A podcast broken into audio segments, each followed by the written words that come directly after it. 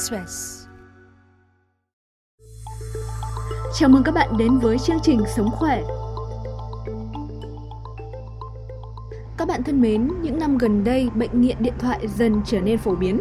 Không chỉ ở người lớn mà cả trẻ em cũng bị điện thoại thu hút, lấn át thời gian cho những hoạt động xã hội khác. Theo một kết quả khảo sát về hành vi sử dụng điện thoại di động cuối năm 2019, 75% người Việt trao ngày mới bằng cách cầm điện thoại. Ngoài ra, thời lượng sử dụng mạng xã hội của người Việt là 2 tiếng 32 phút mỗi ngày, cao hơn thời lượng sử dụng mạng xã hội trung bình của thế giới. Tại các nước châu Âu như Pháp, Đức, Thụy Sĩ, thời lượng này chỉ khoảng 45 đến 50 phút mỗi ngày.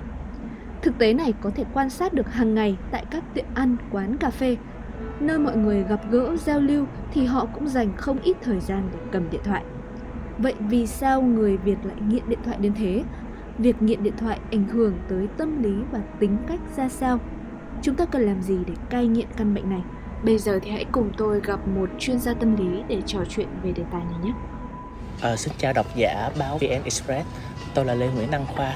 Tôi hiện đang là chuyên viên tâm lý tại chi hội tâm lý Mindfulness thuộc chi hội tâm lý và giáo dục thành phố Hồ Chí Minh. Chuyên gia có thể định nghĩa như thế nào thì được coi là nghiện điện thoại không ạ? À, cái vấn đề này thì trong uh, tiêu chuẩn chuẩn đoán tâm lý tâm thần của chúng tôi thì nó có cả một cái bộ tiêu chuẩn gồm tới khoảng 3 đến 5 cái tiêu chuẩn nhất định. Và có những cái khoản phải đi kèm.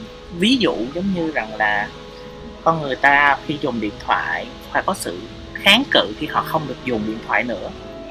Hoặc dùng điện thoại họ có thể họ gây nên lo âu và lo sợ. Họ không kịp họ không quản lý được cái thời gian dùng điện thoại. Hoặc có thể rằng là họ biết cái điện thoại là không tốt mà vẫn dùng cho họ. Có nghĩa là cả có một tiêu chuẩn chuẩn đoán rất phức tạp cho một cái nghiện điện thoại, chứ không phải sử dụng điện thoại nhiều và thường xuyên là sẽ gọi là nghiện điện thoại. Phải theo một cái tiêu chuẩn chuẩn đoán nhất định có thể ra một cái kết luận được. Hiện nay thì có rất nhiều những cái thú tiêu khiển trên điện thoại thu hút giới trẻ, như là những cái trò chơi, rồi clip giải trí, nhưng chúng lại không mang lại nhiều lợi ích.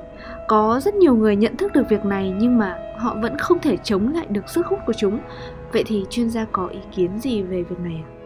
thật sự và hiện tại của xã hội thì rất là nhiều người bị thu hút bởi nó thật bởi vì bản thân của những cái app đó, nó cũng đang phục vụ chính cái nhu cầu của chúng ta có những app nó được sử dụng cho công việc và cũng có những app nó cũng được sử dụng cho chính cái bản thân của cái người đó.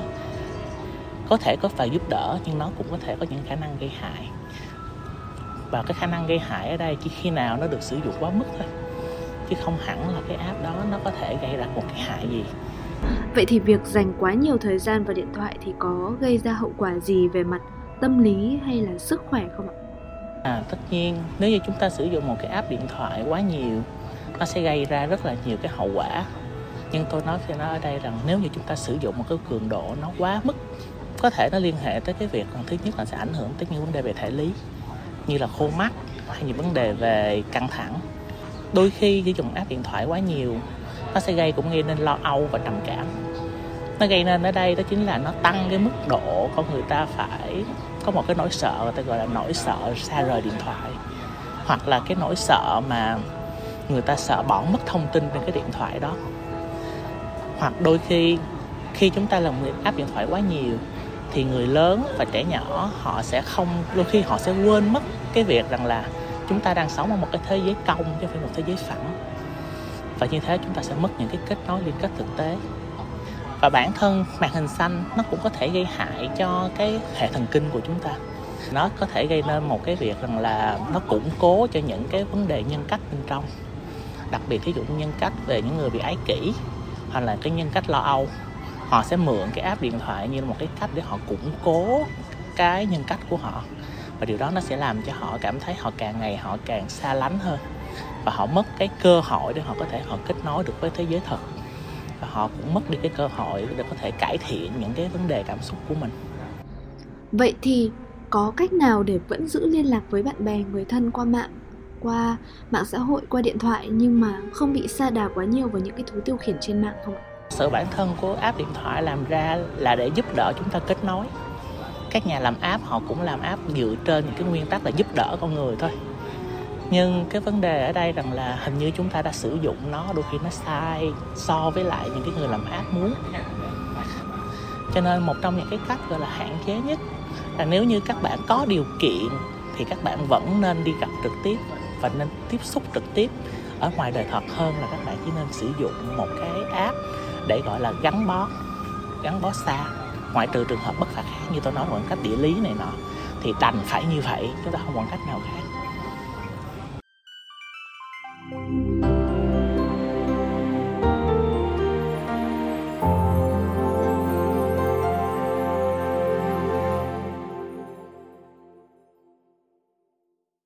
Bên cạnh việc sử dụng điện thoại để làm việc và cập nhật thông tin, nghĩa là ngoài những khoảng thời gian thực sự bắt buộc ra thì chúng ta có thể dành ra bao nhiêu thời gian để dùng điện thoại cho việc tiêu khiển ạ, thưa chuyên gia? Thì trung bình là trên thế giới nghiên cứu nó cho rằng là khoảng một tiếng là khoảng thời gian phù hợp nhất để có thể rằng là dùng điện thoại.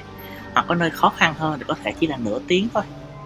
Nhưng mà hiện tại thì cũng tùy vào quốc gia và tùy vào những cái đặc điểm văn hóa ví dụ như ở Hàn Quốc thì thật sự là chúng ta có thể khó để có thể chúng ta nói rằng cái thời gian ngoài cái việc dùng app là bao nhiêu. Chỉ có một tiếng, nửa tiếng thì nó lại không đủ để có thể cho họ hoàn thành hết những cái, một những cái giải trí tiêu khiển đó.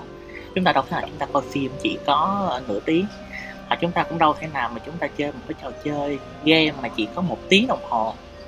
Nó sẽ không có đủ để có thể giúp ích được gì cho cái tính giải trí đó. Cho nên cũng phải tùy vào các đặc điểm văn hóa cũng như cái vùng lãnh thổ để chúng ta có thể xác định một cái khoảng thời gian cụ thể. Vâng à, chuyên gia có thể cho biết là phụ huynh có ảnh hưởng như thế nào tới thói quen chơi điện thoại của con trẻ ạ? À, người phụ huynh thường là sẽ là cái người quản lý và cái người hướng dẫn cho trẻ em về cái cách sử dụng điện thoại như thế nào là phù hợp. Nếu như người phụ huynh biết quản lý tốt và biết sử dụng tốt cái cách cái điện thoại của họ thì họ cũng có khả năng họ hướng dẫn cho con em của họ về cách sử dụng điện thoại cho nó phù hợp nhưng ngược lại nếu như người phụ huynh sử dụng điện thoại như là một cái cũng là một cái công cụ để họ quản lý con em mình thì họ cũng khó có thể để họ quản lý con em mình trong cái việc sử dụng điện thoại. Vậy thì phụ huynh có nên hạn chế hay là giám sát cái việc sử dụng điện thoại của con trẻ hay không ạ? Ừ. bất cứ nghiên cứu nào cũng nói là tốt nhất là nên. Nhưng mà thật sự hiện tại thì trong thực tế người ta lại đưa ra những cái app lại có tác dụng hỗ trợ trẻ những trò chơi điện thoại hiện tại tiến triển. Đến bây giờ có nhiều app ủng hộ cho cái việc phát triển trí tuệ của trẻ rất là nhiều. Cho nên có nên có hạn chế hay không thì chúng ta phải xem là cái trò chơi trẻ chơi là cái gì và phụ huynh phải phân bố cái thời gian bao nhiêu là phù hợp với trẻ. Ngoài những cái tác hại thì cũng phải công nhận là hiện nay thì có rất nhiều những cái phần mềm học tập rồi những cái video clip dạy kỹ năng hoặc là trẻ cũng có thể tự tìm kiếm kiến thức trên mạng vậy thì à, phụ huynh nên có những cách nào để hướng con sử dụng thiết bị vào việc tìm tòi kiến thức thay vì là chỉ tập trung vào mỗi những cái trò chơi vô bổ ạ? Cái đó là vẫn là phải xem về cái cách phụ huynh tương tác với trẻ như thế nào. Nghĩa là phụ huynh có ngồi lại để có thể cùng với trẻ chơi cái trò chơi đó hay không? Phụ huynh có biết trẻ đang sử dụng điện thoại cho cái trò chơi gì?